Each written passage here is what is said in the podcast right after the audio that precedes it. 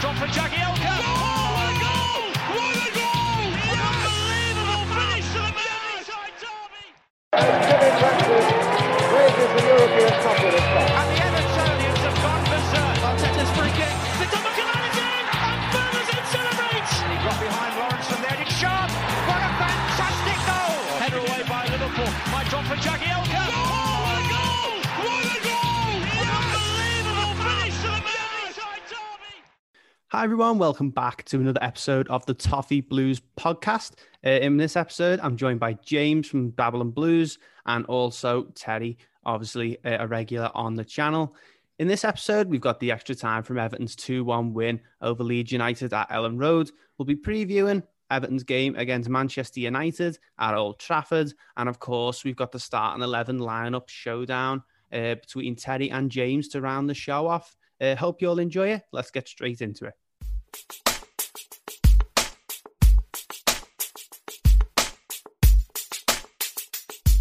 Today we're talking about Everton's match against Leeds last night, a 2-1 win at Elland Road for the Blues. Obviously joined by Terry, who joins us pretty often for these match reaction videos, and James from the Babylon Blues podcast. James, thanks for coming on and chatting to us, mate.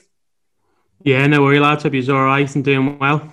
Yeah. Good to have a couple of different people every now and then on the podcast. And I'm sure Toffee Blues John will remember to leave all of James's links in the description, so you can check out the Babylon Blues podcast if you haven't already. But yeah, we're talking about Leeds United and about Everton's win last night. Pretty big win. Terry, I'll come to you first. What did you make of the result and the performance as well? Great results. Great performance, especially in the first half. It was frantic, wasn't it? It was the highest paced game I've seen, all season for any team. It was just non-stop, but executed a game plan really well. Scored some good goals and coped with what must have been the worst pitch I've ever seen to play on. It was ridiculous. I know after the game is finished, I put in the group chat, the Toffees take all 3 points on the ice rink. Awful pitch. I mean, it looked great, didn't it? Like when the teams got to the sun, I thought, Jesus, this pitch looks like first day of the season sort of conditions. And the amount of players slipping over was unbelievable, wasn't it? Yeah, I mean, André Gomes lad tackled Marcelo Bielsa, so that's how bad it was. But yeah, they coped. It was affecting both teams, but Everton sort of dealt with it a lot better. We had players in our team that looked after the ball a little bit better than theirs did. They're mad, aren't they? Let's be honest. They fly at you 100 miles an hour, but they leave gaps everywhere at the back. They're like if Red Bull was a football team. That's what I'd compare them to. Yeah, well, exactly. They're just all over the place. Very dangerous. They almost scored quite early with what would have been an unbelievable goal from that volley from their corner, hit the post. I think Olsen may have had it, but would have been some goal. But then, we reacted. André Gomes has hit an unbelievable, upfield pass. He's, the weight and the precision on it's unbelievable. Got Luka Dean gets himself that little yards of space, whips it in, and there's Sigurdsson just, channeling his Davy Classen late run into the box. Yeah, it's only. All he ever did, we can't take that away from him. Was a good goal from Sigurdsson, to be fair, yeah. And we'll talk about it in a bit. James, same questions to you, mate. How do you feel about the game last night? Yeah, I thought it was as was mentioned. I think it was frantic, 100 mile an hour, just what you expect when you're playing against that Leeds team. And I mean, the pitch was awful. I didn't really notice it too much in the first half, but then I started looking second half, and I think I counted 24 players slipping over.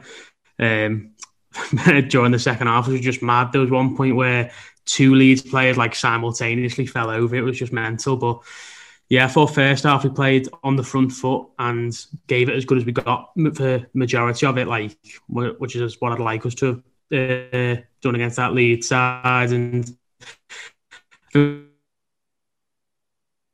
we mixed the pragmatism with a bit of, I think that's why we ended up getting 2-0 up. And I said at half time, the last thing you want to do is concede a silly goal early doors, which Obviously we did, but then we sort of showed our pragmatism and held on to it in the end. And yeah, I think it's a really good win. And that when we played them the first time, I would say going to Elland Road is going to be a nightmare. But no, I was really, really pleased last night. Yeah, same. Stuff, lots and lots of positives, a few negatives in there as well. You know, I don't want to be too negative. We always want to be positive when we talk about a win, but coming out and starting the second half a bit slow really disappointed me, but we defended really well in places. And yeah, a couple of players put in absolutely standout performances. Terry, you mentioned there, Gylfi Sigurdsson's goal. I was laughing because I was on the match reaction with Paul after the Newcastle game, and 50% of that was just absolutely slating Gylfi Sigurdsson, and then he pops up with a goal early doors. And obviously, you mentioned there the early run into the box, the late run into the box even. What do you make of his performance? Because I was quite pleased with him last night. I thought he did a lot better. Yeah, he was a lot better than the previous week. He seems to be like that this season, where he has like a good game, then a few bad games, and then a few good games, then a bad game. He's got no level of consistency, but you know, fortunately last night it was one of his good games, and he wasn't just, you know, the goal and the corner for the second goal. It was Calvin Phillips, which he didn't do in the home game. Like, he just got to run the whole match at Goodison. But yesterday, you know, like he followed him around the pitch and stifled his influence. So I think it was one of the better games for Gylfi Sigurdsson, and I'm one of his harsher critics as well. I mean, I know there aren't many people who, you know, give him the benefits of the doubt these days, apart from Icelandic Stato. But yeah, I thought he was great. You know, he deserved the goal, and he got the. I think he goes down for the assist for the corner as well. Yeah, good performance from him. Yeah, another nail biting one as well towards the end. Hopefully, one of these days we get a game where we just absolutely polish a team off in the first half and we win about 4-0. I want to talk about Robin Olsen as well, because I think majority of us now are in the opinion that Olsen needs to play. James, I'm interested to get your opinion on Olsen, because he was really good last night. And do you think he should play from here on out?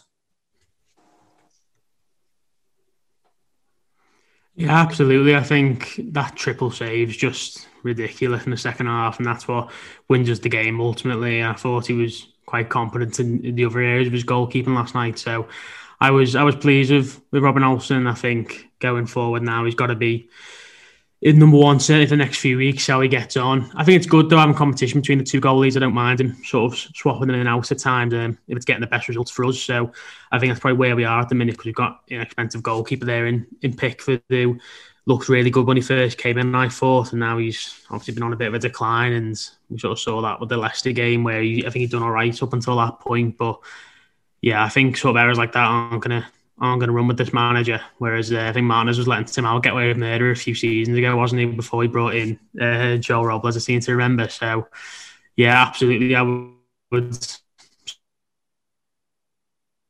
start Robin on the weekend of Spurs, regardless of whether Pickford's fit, injured, in form or whatever. So I think if he has 3 games on the bounce, we can sort of look ahead from there. And yeah, I'd be more than happy if he stays in goal from here on in, because I thought last night he essentially won us the points, really, didn't he? So yeah, I think in a season like this where it's all to play for, we can't be compromising on the goalkeeper. I think we need to just be playing whoever's the best option at the time. And for me, Olsen's the best right now. Terry, your opinion on that one as well? I know you're a Robin Olsen fan as well. Yeah, I've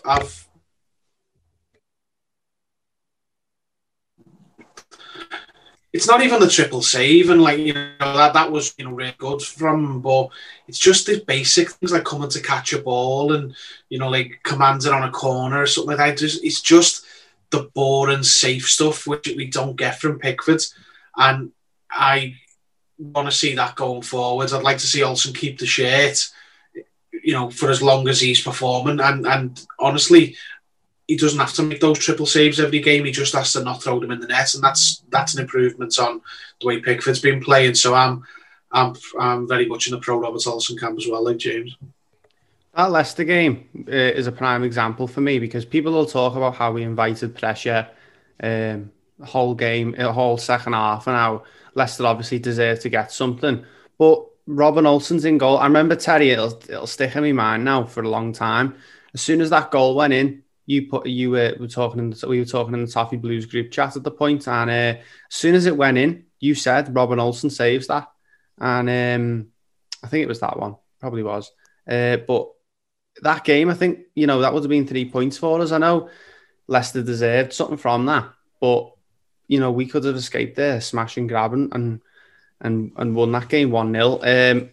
And as well, with all due respect to Jordan Pickford, I think it was the volley that you've just been talking about earlier, Terry. There was one point where there was a shot and it just went over the bar, and instead, and it was there, but the keeper had it, and Robin Olsen just put his hands up and touched the crossbar, and it went over. And it's crazy, because I just sat there and thought, God, how great is it to have a goalie who can touch the crossbar? And I think, as you said, it's the commanding side of him. It's the easy stuff that he does well. And if you're going to win stuff, he's got to be in goal, because he's going to probably save us more points. And I think me and Paul were talking about it as well. He hasn't threw the ball in the net yet, so why is he not playing every game? James, the away form's been outstanding this season. I think that's 7 away games so far this season. We've won 4 on the trot. First time since 1985 we've won 4 away games on the bounce. Brilliant, isn't it? Makes a nice change. Just for James started, it's just nice to have a keeper whose feet touch the floor when he sits on the toilet. It's just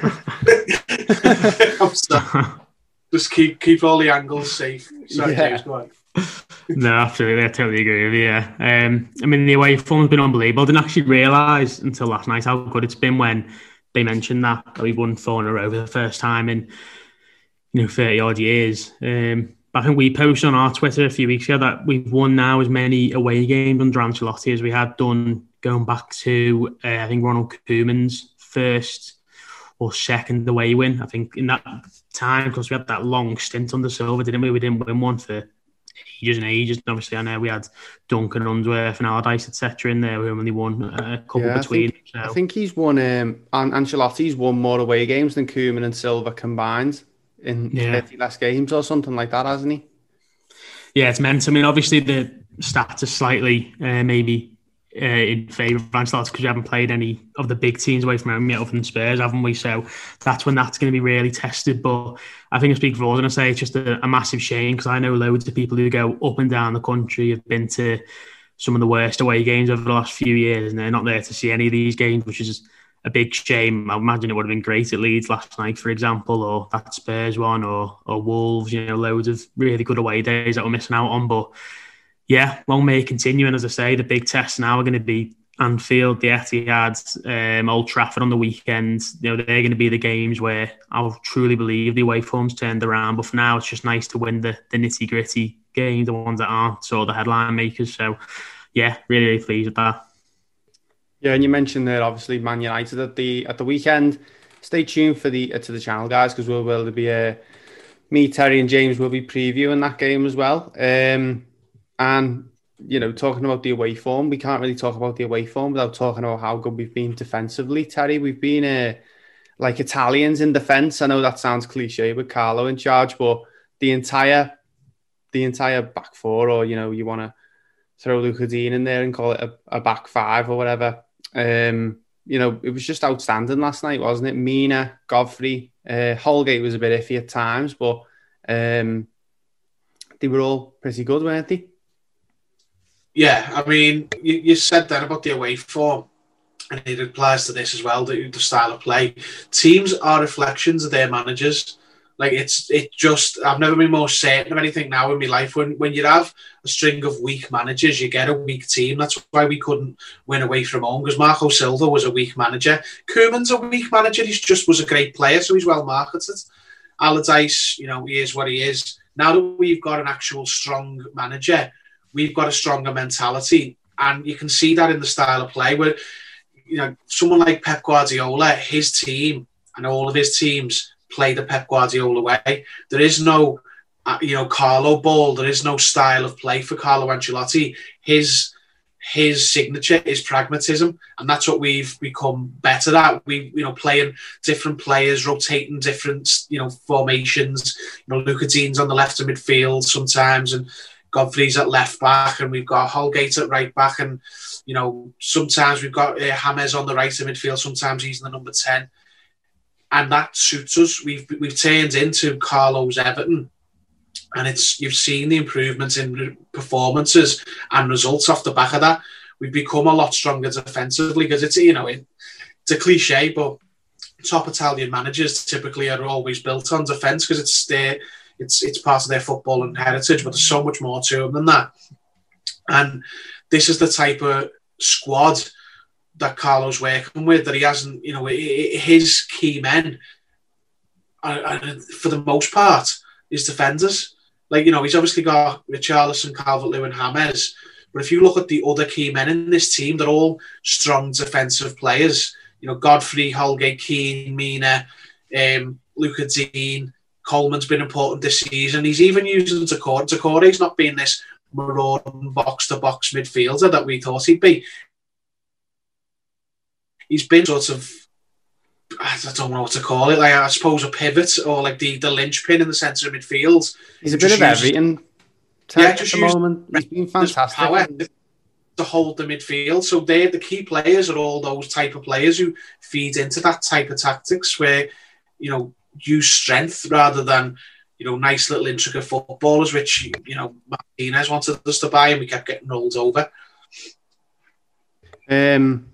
And I was talking to Jay from Stretford Paddock for an opposition view from them, and I just mentioned Ben Godfrey. I just said, listen, mate, if I know he's been in the league for a few months now, and you might not have been able to see him too much properly, but this lad is unbelievable. One of the best defenders I've seen play for Everton. The lad just absolutely loves defending, and me and Terry, I've spoke about him so much on the channel. I feel like I ask you about him every time you're on with me, Terry. So I'll ask James this time instead. James, try and sum Ben Godfrey up, because it's just, I'm losing words for him at the moment. He's fantastic, isn't he? Yeah, he's unbelievable. Yeah, I mean, I'm not sure I mentioned it on our podcast or not, but someone I knew used to play with him when they were younger.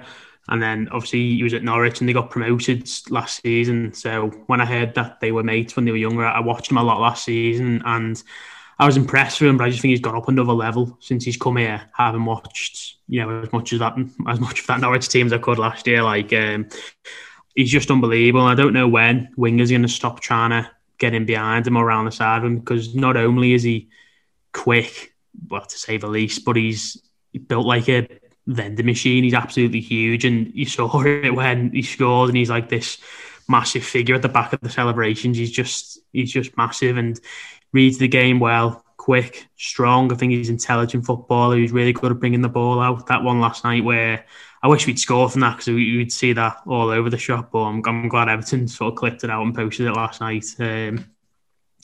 Literally, I've not seen a real flaw in his game yet, and he's still only young. Didn't cost ludicrous money. And yeah, I saw a tweet just before this actually that I think summed it up, where I can't believe out of Alan, Hammers and Doucouré, Godfrey's probably been my favourite signing so far, because he's just been immense. I saw that tweet as well. Yeah, exactly, yeah. And it's mad as well, because I think last night, wasn't that the first time he's played centre-back and a back four in the Premier League so far, I believe, so... I think so, yeah. He was unbelievable. The lad can play anywhere. He's unbelievable. I speaking to my dad about him, he reminds me of that James Charles, who you played for Juventus, that Welsh fella from, like, the 50s, and he was known for playing centre-back and then striker on the weekend. Look him up if you haven't already, because the lad seems like he could play on the left wing at this rate. The way he gets the ball, and you just think, yeah, just pass it, go on, pass it. And he just turns and he just runs as fast as he can towards the centre circle. He doesn't seem to get tackled. He seems to be able to play everywhere. He's fast. There's one point where, I can't remember who, I think it was Rafinha he was up against. And he turned his back to shield the ball against Rafinha. And he kicked the ball back towards his own goal and ran after it, as if to be like, come on then, you want to try and beat me for pace? You can't. Just unbelievable how good the start to his Everton career has been. And you mentioned there, James, about the signings we made in the summer, and he's arguably the best. And I think based on just watching this season alone, you can't argue with the fact that he's the best. Calvert-Lewin's back in the goals as well. Terry, how good's that? Fantastic. I thought his overall game was terrible.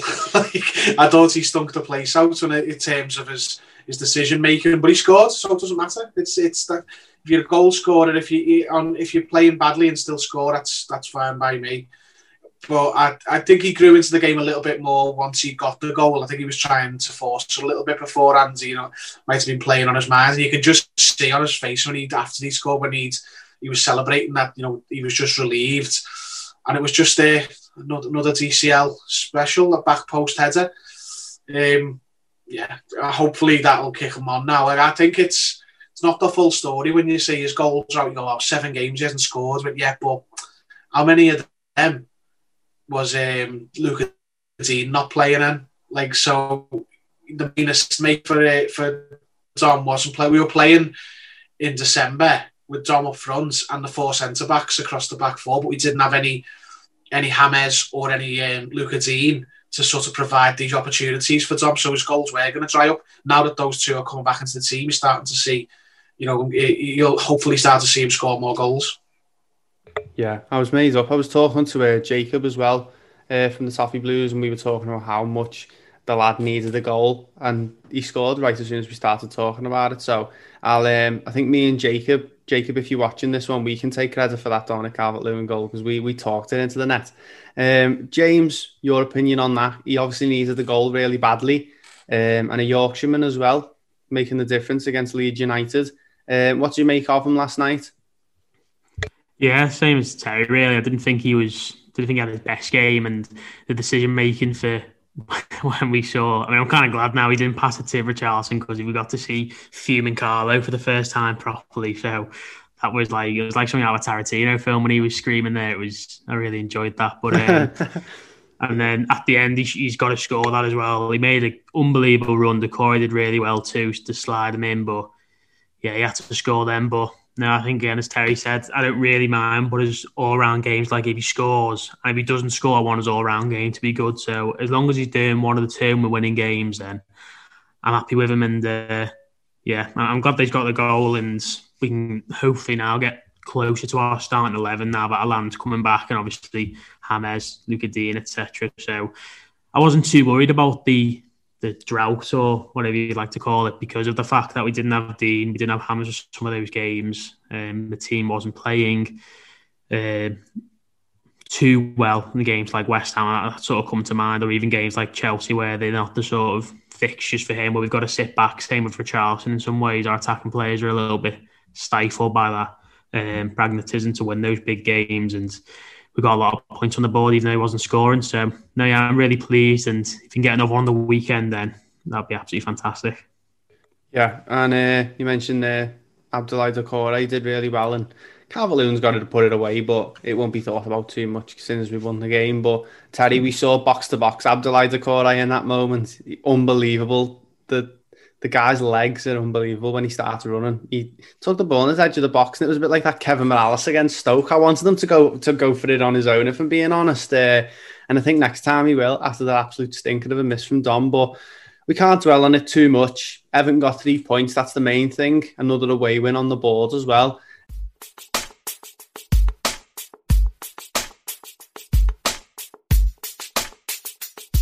Welcome to us today. We're going to be previewing Everton's match away at Old Trafford against Manchester United. Terry, come to you first, mate.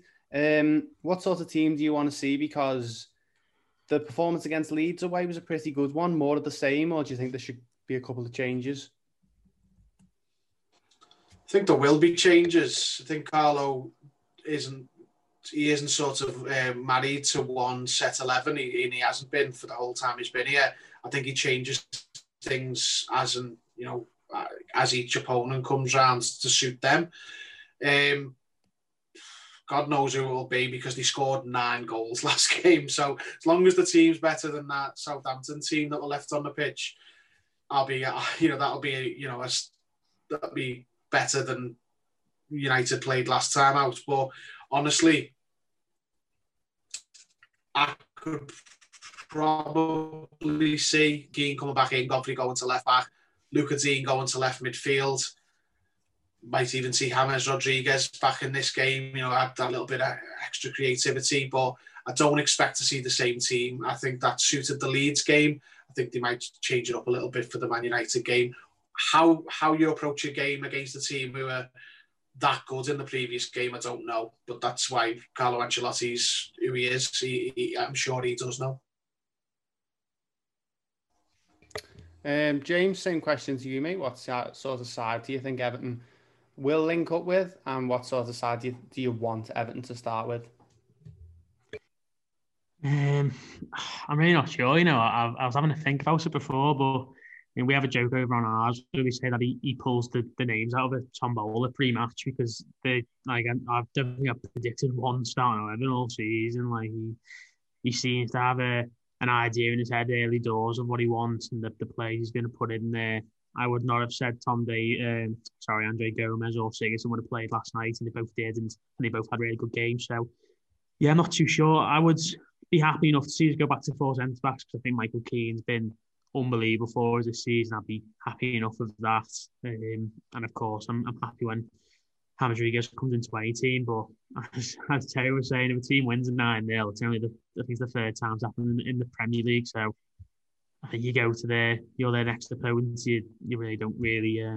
That's not what you want at all. So I'm not too sure. I think Allan's meant to be back fit. I definitely wouldn't throw him in straight away, but it'd be nice if he's sort of in and around the squad and come back into full fitness. So if it's the same team, if it goes to the four centre backs, as long as it's not that back five we had, I'm pretty content with whatever he wants to do. Yeah, I think I was speaking to Jay from Stretford Paddock, previewing this game with him, getting a more Man United centre preview, and the team he named so attacking. Greenwood, Cavani, Rashford, he expects all three of those to start. So I think Ben Godfrey's a crucial one to bring in because we're going to need to be able to defend for large parts of the game. It could be another sit back, wait for opportunities, hit them on the break and try and get something. And obviously teams have gone there this season and got something. Sheffield United, we saw the other week, won there. So there's no reason why we can't. I'd like to see James Rodriguez come in as well, especially after him being rested last night. But obviously we can't talk about it without talking about the 9-0. James, did you watch the 9-0 United game? I actually didn't know because we were talking about the. Can't remember what I was doing. I was doing something, and then when I came down, it was already 1-0, and obviously that they had the man sent off. So I think we watched Milan Inter. Sorry, I think that was the same night. We watched that, and then we sort of channel surfed a little bit, me and my dad, and we watched a little bit of the United game, but. I can't believe, coming off the back of that, how little criticism I've seen of Southampton. I know they went down to 10 men early doors, but to lose a game 9-0 for the second time in a year and a bit, I just think that's absolutely mental. And I think they definitely should have shut up shop in the end. I know they had a second red card, but I haven't watched the highlights. Man United looked on it, and I've seen a lot of United fans who I follow on Twitter, etc., sort of very pleased about how they played. So it's a bit of a worry, but as you say, I think they've lost 5 games at home this season in all competitions, and we're talking Sheffield United and Crystal Palace. We're not exactly talking the biggest and the best teams in the league, but I think if I sort of sat here and said, if this team can go and beat this team, why can't we? Look how many teams have gone to Anfield since we last won, or even City, Chelsea, Arsenal. I've seen loads of teams run at the Emirates over the last few years, and we just haven't been able to manage it, so. Yeah, I don't try and look into that too much, and I just think we need to go play our own game and prove we're good enough to beat the likes of them, because that's how you get into the upper echelons of the table. We'll all be hoping that we can get something at Old Trafford. I think this is one of our best opportunities to do it with how well we've been playing away. We spoke about it in the Leeds game. The away form is absolutely outstanding this season. And Terry, is there a little bit of nerves after United's recent results and? The performance against Newcastle with us, or are you confident going into it?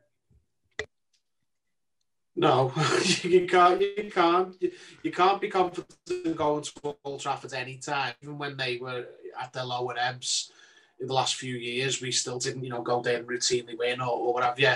So now that they, they've got their act together a little bit and they've got a quality team, you can't say, well, now I'm confident we're going to win. Our away form is really good, but Man United are still loaded with quality and, coming off the joint records, win in the Premier League ever. And I'm not nervous going into the game in the sense of, we're going to get battered or we need to win this game or it's all over. There's a game every 3 days. We'll bounce back if we don't get the result. But I just can't go into this game thinking, we're going to win this, because they're one of the top three teams in the country.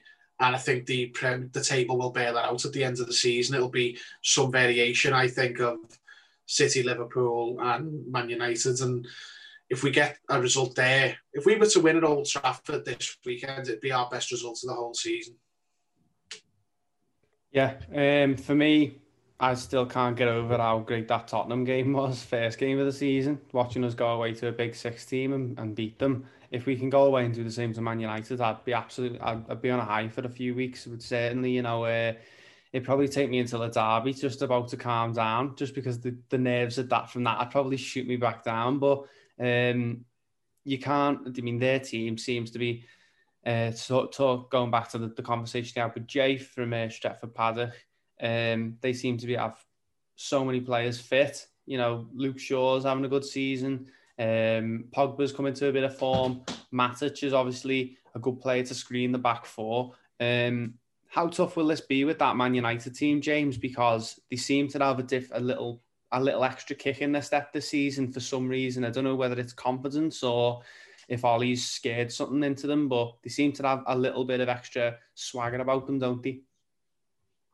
Yeah, I think this is the best Man United team I've seen since, obviously, the Sir Alex Ferguson day, 8-9 years ago. I think this is the best iteration of them. And as Terry said, there's no at any point will there be a time when I'm confident going to Old Trafford, just because I watched them swat aside Everton for year on year under Moyes and obviously other than the Martinez win under Martinez, Koeman, they battered us 4-0 in the second game there. So, yeah, absolutely no confidence in terms of what's going there and looking for a win, but I do think they do look quite good this season. But we've seen they're prone to a bit of a lapse, and I think Ollie seems to get the brunt of that when that happens. But, yeah, as you're saying, Pogba's playing well ever since that news came out about him wanting to leave. He's seemed to really kick it up to the play that he looked like he could have been when he went to United.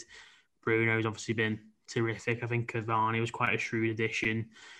So, I think it'll be interesting to see how we get on there. But, yeah, certainly a very tough game for us.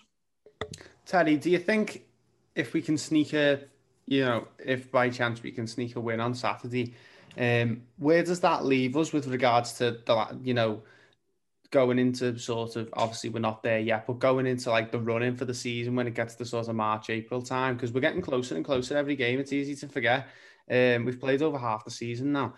If we were to get 3 points there, going with our games in hand that we've got, I think we've still got at least one game in hand on a couple of the other teams around us. How important is that? Because there's so many, I seen a stat yesterday, if we'd have lost against Leeds, we could have ended up 10th or something like that. So how important is it to get these 3 points and get closer to a team like United?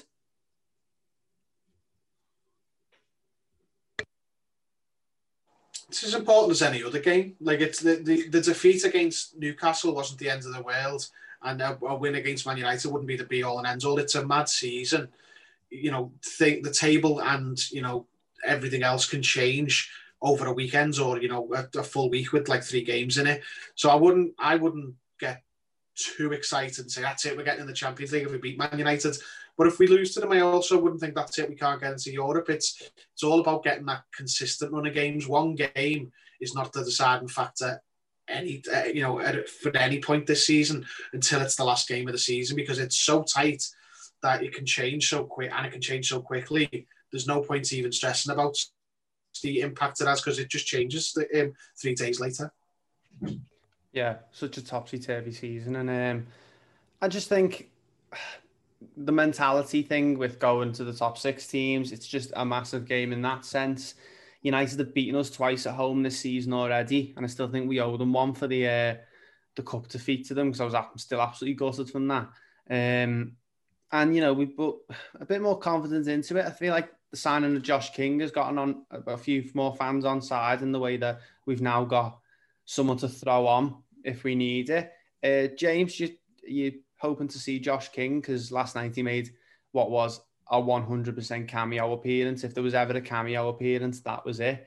You're hoping to see a bit more of him, because hopefully he's getting to full fitness now. Yeah, he looked goose, didn't he, after about 5 minutes? Not an easy aim to come into as a forward player, I don't think, because obviously we were backs to the wall just trying to grind out a result. But yeah, I mean, in a way, I don't know, I can almost say I maybe would rather us not have to bring him on, because I think if we're bringing him on, we're probably chasing a game. So I think if we don't see him this weekend, that's fine. We've got a cup game, and then I think it's Fulham after that. So he's got a couple of opportunities coming up. But yeah, I mean, in terms of my opinions on him coming in, I wasn't too keen at first because of the money rumoured to be in the deal. But I just think the way we've gone about it, and in terms of the fact he's coming in for 6 months, and well, from what I've read anyway, he's not on huge wage-breaking wages. So yeah, I think he'll be a good signing for us over the next 6 months if he can score a few goals and just get us up the table with a few extra points. I'm not entirely convinced he'll play on the weekend. As I said, I'd rather him stay on the bench if he is, because I think that would mean we're going for we're trying to come from a goal down or whatever. So yeah, maybe not necessarily this weekend, but over the next couple of weeks, definitely. Yeah, and obviously we can't talk about Man United without talking about some of our bogey players. Speaking to Jay about what sort of team he thinks he'll play, he doesn't expect Anthony Martial to play, but I certainly expect him to play and score against us, because he seems to in every single game we play against them. Bruno Fernandes there as well has played against us every time we've played them. He's a really top-notch player. Terry, players we need to look out for. I know there's some obvious ones, and the people watching at home probably know as well which ones we need to look out for, but just in your mind, who's United's dangerous players against Everton?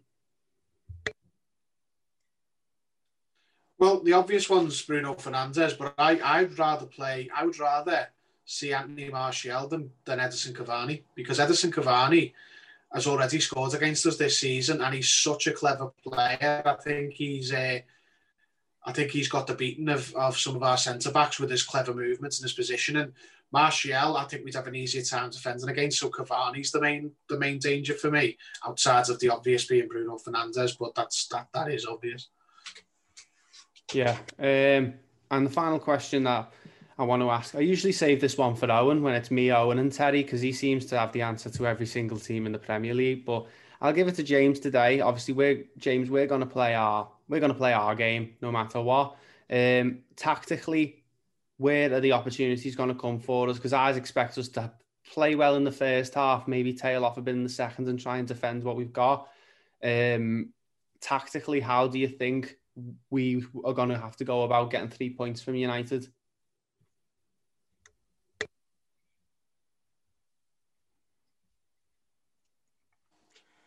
I think it's difficult because I can't see loads of holes in this Man United team. I'm a big fan of Aaron Wan-Bissaka. I think he's great one-on-one, but I think, again, reading some United fans, maybe he's not having his best season, so there might be some opportunity there to get in and around him, potentially. But I can't say I see loads of holes in this United setup, and I just think maybe winning set pieces. We've been really good off corners this season, as an example. I think that could be really important to how we're going to play. And then just soaking up pressure. Man United will want to keep coming on to us and looking to hit them on the break, I think is probably going to be sort of the order of the day, if you like, because there's always pressure on Man United to win games at home, and when they've already lost a few, I think that could be the one to sort of frustrate them. And then with Richarlison and with Dom and with someone like Abdullahi Doucouré from the midfield just breaking on them, and especially the way with Luke Shaw's been playing, say he's been getting further forward, and I think he's been really good, but I also think Maguire, I think they are prone to having the odd mishap and a bit of a breakdown in communication. I seem to remember the first goal Liverpool scored in the cup was just really, really simple, just a slight ball inside in between them, and I think it was Salah who was in and went on to score. So I think in terms of just the odd mishap or getting in behind them when we're looking to counter is probably going to be the order of the day, but I think it will be a tough game for us. Yeah, and I think I'd agree with you there. I think set pieces are going to be important. It's important that we try and get as many goals as we can in the first half. If we can get one or two goals in the first half, it's going to be really important. But yeah, I think we've covered all the bases there, guys.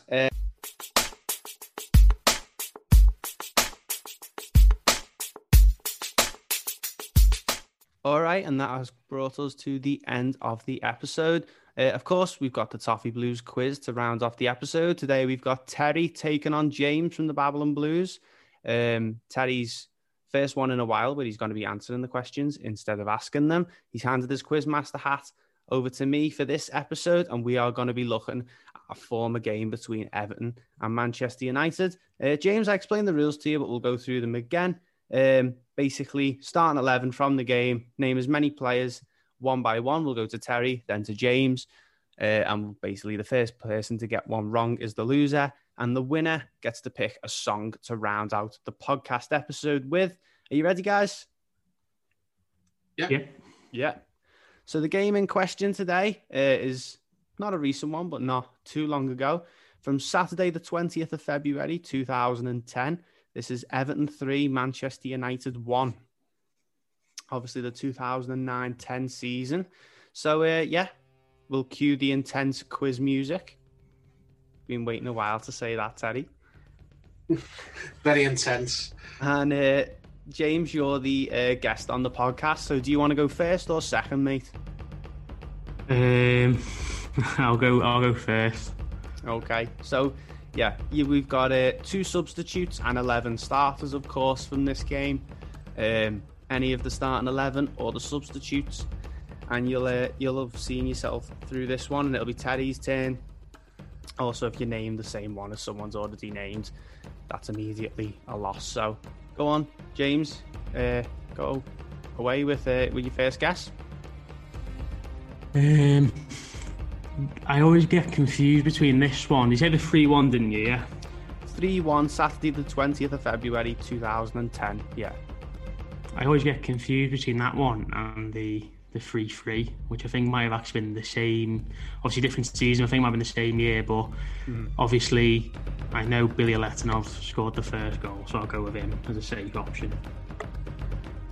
And Billy Letanov did play in the game, and he did score Everton's first goal of the afternoon. Terry, to you, mate, your next guess is? Tim Howard.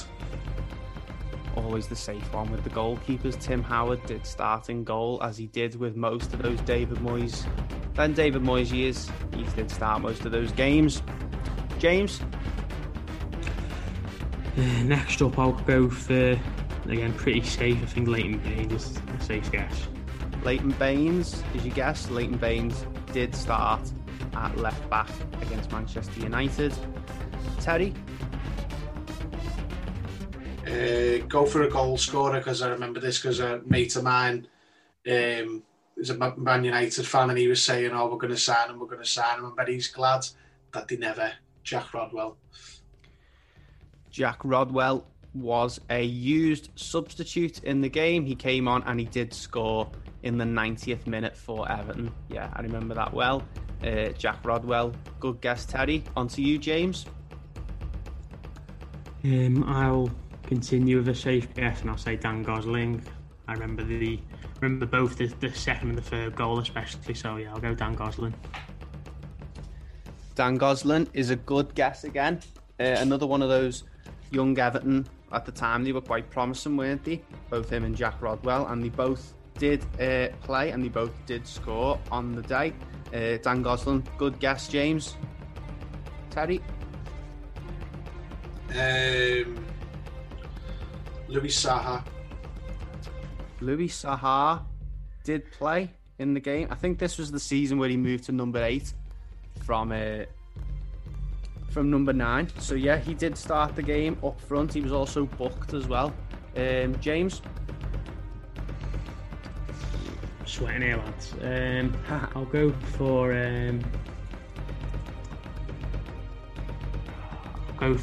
Johnny Heitinger. Either in midfield or in defence again. I think he's fairly safe. Fairly safe. I remember losing one of these with that guess, James. It was a couple of years after this. But you won't be doing that today because Johnny Heitinger did start in the game. So that one's gone in off the post, as Terry likes to say to me. Obviously, it's always between him and Phil Jagielka, isn't it? Yeah, so Heitinger, good guess, James. Terry, your next guess is? Leon Osman, because he had possibly the game of his Everton career in this match. Leon Osman did start and he did play 90 minutes as well. James? It was unreal. I wasn't the biggest Leon fan, but he was great in this game. I don't know how you can remember individual performances like that from so long ago. I'm struggling with this season, but I'm going to struggle after this, like. Yeah. As I say, I always get confused between that and the 3-3. I think Pienaar did score in the 3-3, but I know he didn't score, but I'll say Pienaar played in this one as well. Stephen Pienaar did play in the game before his move to Tottenham, this was, and he came off in the 88th minute for the goal scorer in the 90th minute, Jack Rodwell. Jack Rodwell having one of the most productive substitute appearances I've ever seen. He came on in the 88th minute, he got booked and scored. So, Stephen Pienaar. Up to the celebration, was it? Yeah. Yeah, Steve, I think it was. I think he ran into the crowd, didn't he? Terry, you got a next guess? It's getting a bit tough now. We're getting down to the last few players. Right, who have we got? We've got Howard, Baines, Pienaar, Osman, Saha, Heitinger. Oh, I'm going to go with Distin because Heitinger and Jagielka very rarely, if ever, played as a partnership, so I'm going to go for Distin. Sylvain Distin is a really good guess. Teddy did play.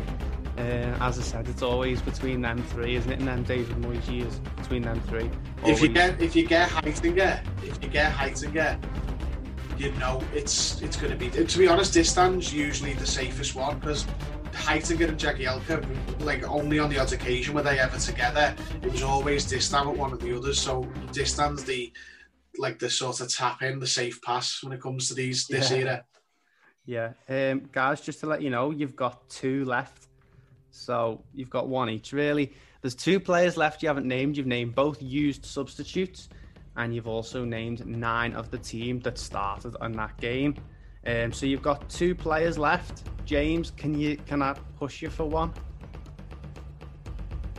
Well, I'm glad you said Distin because I was going to say Jagielka next. So I'm pretty certain Jagielka wouldn't then have played at all. Sorry, guys, you got 3 more to go. Sorry. Oh, 3 more. I'll go. Yeah, I'll go Mikel Arteta. Mikel Arteta did play the game. He started in midfield. Nice. So you've got Mikel Arteta. 2 more left. Terry, 2 not easy ones. Can you name either of them? February 2010. Mhm. We've had a couple of pplayers in this game who I wasn't a couple of players who didn't play who I would have expected, and I think I would have been out by now. James, I lost quite humiliating way in my first one. I lost on the second question, so you're doing really, really well. I think I'd have been out by now because there's a couple of Stonewall names who aren't in here. Yeah, I was worried about that happening, to be fair. Is it Landon Donovan? Ooh, Landon Donovan. Terry has done the equivalent of scoring a screamer there. He's absolutely he's curled it round the wall and he's put it in the top corner because Landon Donovan, I was not expecting either of you to get that one, but Landon Donovan made one of his only starts for Everton in this game. He did start the game. He did play 90 minutes as well. So Landon Donovan. One more name in the starting 11. James, can you get it? If you can, we will go to sudden death. I wouldn't have said Donovan, to be fair, so... Do you want me to run through the players that you've already named, just to... Oh, I think we've got the keeper, the back four, and so you've got two wide players. You've got the keeper, you've got the left back, you've got two defenders, you've got all the midfielders, and you've got the striker as well. Oh, I thought we had whoever played right back then. Oh, that's horrible as well. That's a toss up between Coleman, Hibbert, or Phil Neville, isn't it? I'll go Phil Neville at right back. But as I say, it could be any of the other two easily, I think. If I've got my ears right. You're going to go for Phil Neville, James. Right, so if Terry's just done the equivalent of scoring a worldie, James has just done the equivalent of an equaliser in the last minute, because Phil Neville started the game at right back. Unbelievable guess that. I would not have said him. Guys, you've got all 11 players and the two substitutes. I can't believe it, because I've never seen it go to sudden death before. So, Terry, if I'm guessing right, we just go to the other team, Man United, I'm guessing. Man United team on the same game, yeah. Yeah, so Man United team 2009-10. This game, they didn't win the league this season. I remember it was Chelsea, but I think we're on Terry, aren't we? So Terry, can you name any of that Manchester United team you think started? Yeah, Edwin van der Sar, because I remember the Billy Lettenov goal flying past him. Good goalkeeper, but he couldn't stop that one. Yep. Edwin van der Sar did start the game for Manchester United. James? Yeah, I'll go similar reasoning. I remember Gary Neville being particularly angry for the Dan Gosling goal, so I'll say Gary Neville. Gary Neville did start the game. Obviously, famous right back for Manchester United. And you've named both the Nevilles there, James. So, yeah, Terry, next guess. Scored their goal, Berbatov. Dimitar Berbatov, yeah, did play the game. And he was substituted, actually. There's three substitutes. Man United used all three substitutes in this game. So there's 14 players of the Manchester United squad for you to name, guys. I would have said Darren Fletcher scored, but again, I think I'm getting confused with the 3-3. So, I'll go Park Ji-sung. Park Ji-sung did play, yeah. Park Ji-sung, another player who came off. Actually, yeah, Park Ji-sung's a good guess. Terry, wouldn't have got that. Wayne Rooney. Wayne Rooney, yeah. Wayne Rooney started the game and played every single minute. He played 90 minutes in that game against Everton. Did not score though. One of his Man United games he didn't score against Everton. Wayne Rooney, yeah. James, I remember Rooney. I think he lost the ball for the third goal, didn't he? Or you would think so, about a foul or something, yeah. And then Rodwell picked it up.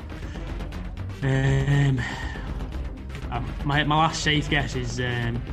Antonio Valencia, because it was Gary Neville he was having a go at him for not tracking Pienaar or Baines or someone for the second, so I'll go Valencia.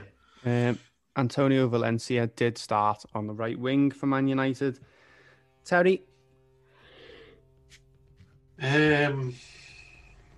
Michael Carrick.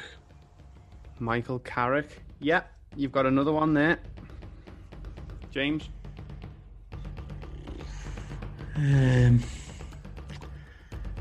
God.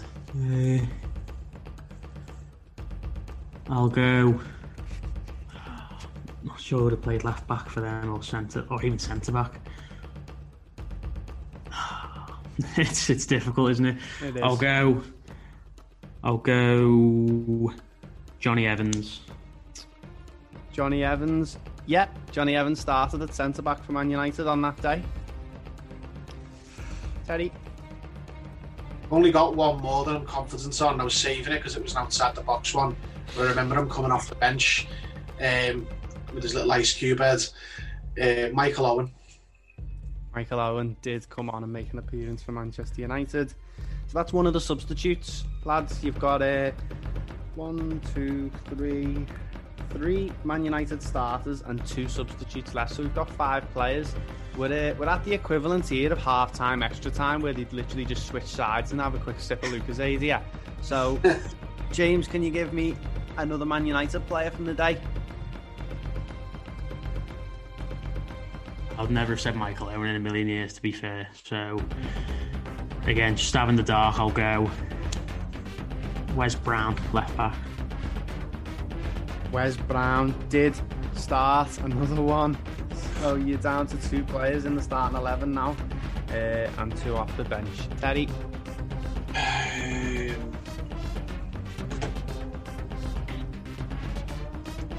Rio Ferdinand. Terry's gone for Rio Ferdinand.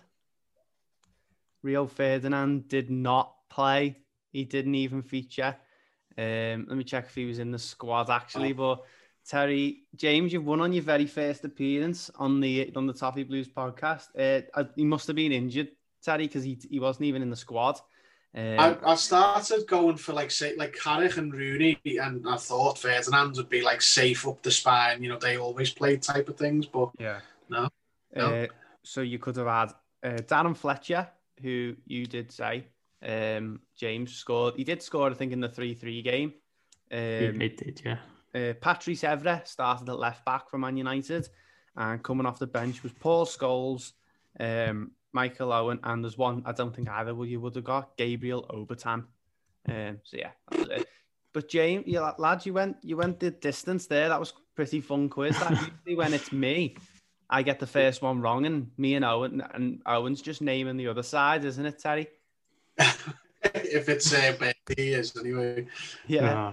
Yeah. No, I mean, I got lucky with Wes Brown there, to be fair, because I said he would have played left back, because I remember he played left back a lot late noughty, so that was lucky. I would not have said Wes Brown. I'd have said Nemanja Vidic. But you led me. Well, you led me up the garden path because. Because you said he played left back, I immediately thought, well, who played centre back with Evans? And I just thought, well, it must have been Ferdinand. So done me. He had a knack of playing. I'll admit that, yeah, definitely. He had a knack, Fergie, of playing Wes Brown in all different positions along the back, didn't he? But yeah, that's it. James has won. He representing the Babylon Blues. He's won the Toffee Blues quiz. He's come onto our channel and smash and grab performance. He's taken all 3 points off Terry. James, that obviously means you get to choose any song of your choosing to see us out for the podcast. So I'll give you a bit of time to think of one. Obviously, when people give you an option for any song ever, it's pretty hard, isn't it? You've got to try and pick one, but have you managed to think of one? I'll go for Sit Down by James. That's probably my favourite song of all time, so I'll go for that. Really good good song there, proper good feel good theme, and hopefully it's good luck and it gets us the win against Manchester United on Saturday. If not, what I've just said will have aged pretty badly by the next podcast episode, but obviously if you have enjoyed it, share it round. Check us out on YouTube, check us out on Instagram and Twitter at Everton Newsfeed. If you have enjoyed it, obviously as I said, share it round. I think you can add it to your list on Spotify nowadays, stuff like that, but yeah, thank you very much for watching. Thanks to James for coming on as well. He's been a great sport and he did great in the quiz. Thanks very much for having me, lads. Really enjoyed that. Yeah, no worries. Well, anytime, mate, anytime. And obviously, Terry, thank you for letting me have the quiz master hat for a week. It's always a pleasure. Yeah, hope it did all right. I feel a bit like Jeremy Clarkson replacing Chris Tarrant here. I don't even know how this happened. I was a contestant on every quiz, and then it just sort of fell into I started taking over the quiz. So it's not like it's always been me. Well, weatherman Terry will have to take a bit of sick leave until next week. The silly game show voice that I put on when I'm hosting, I can't do it any other way. Yeah. All right, guys. Thank you very much for listening, and we'll see you in the next one. Got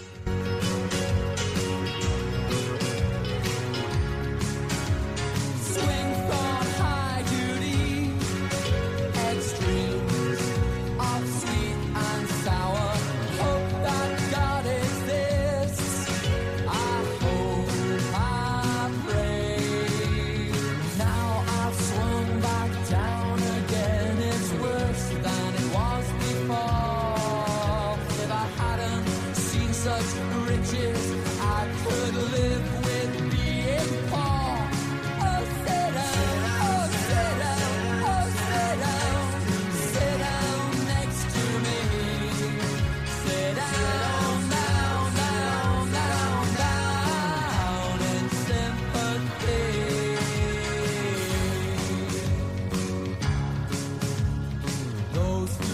you're the breath of sadness, sit down next to me. Those who find their touch by madness, sit down next to me.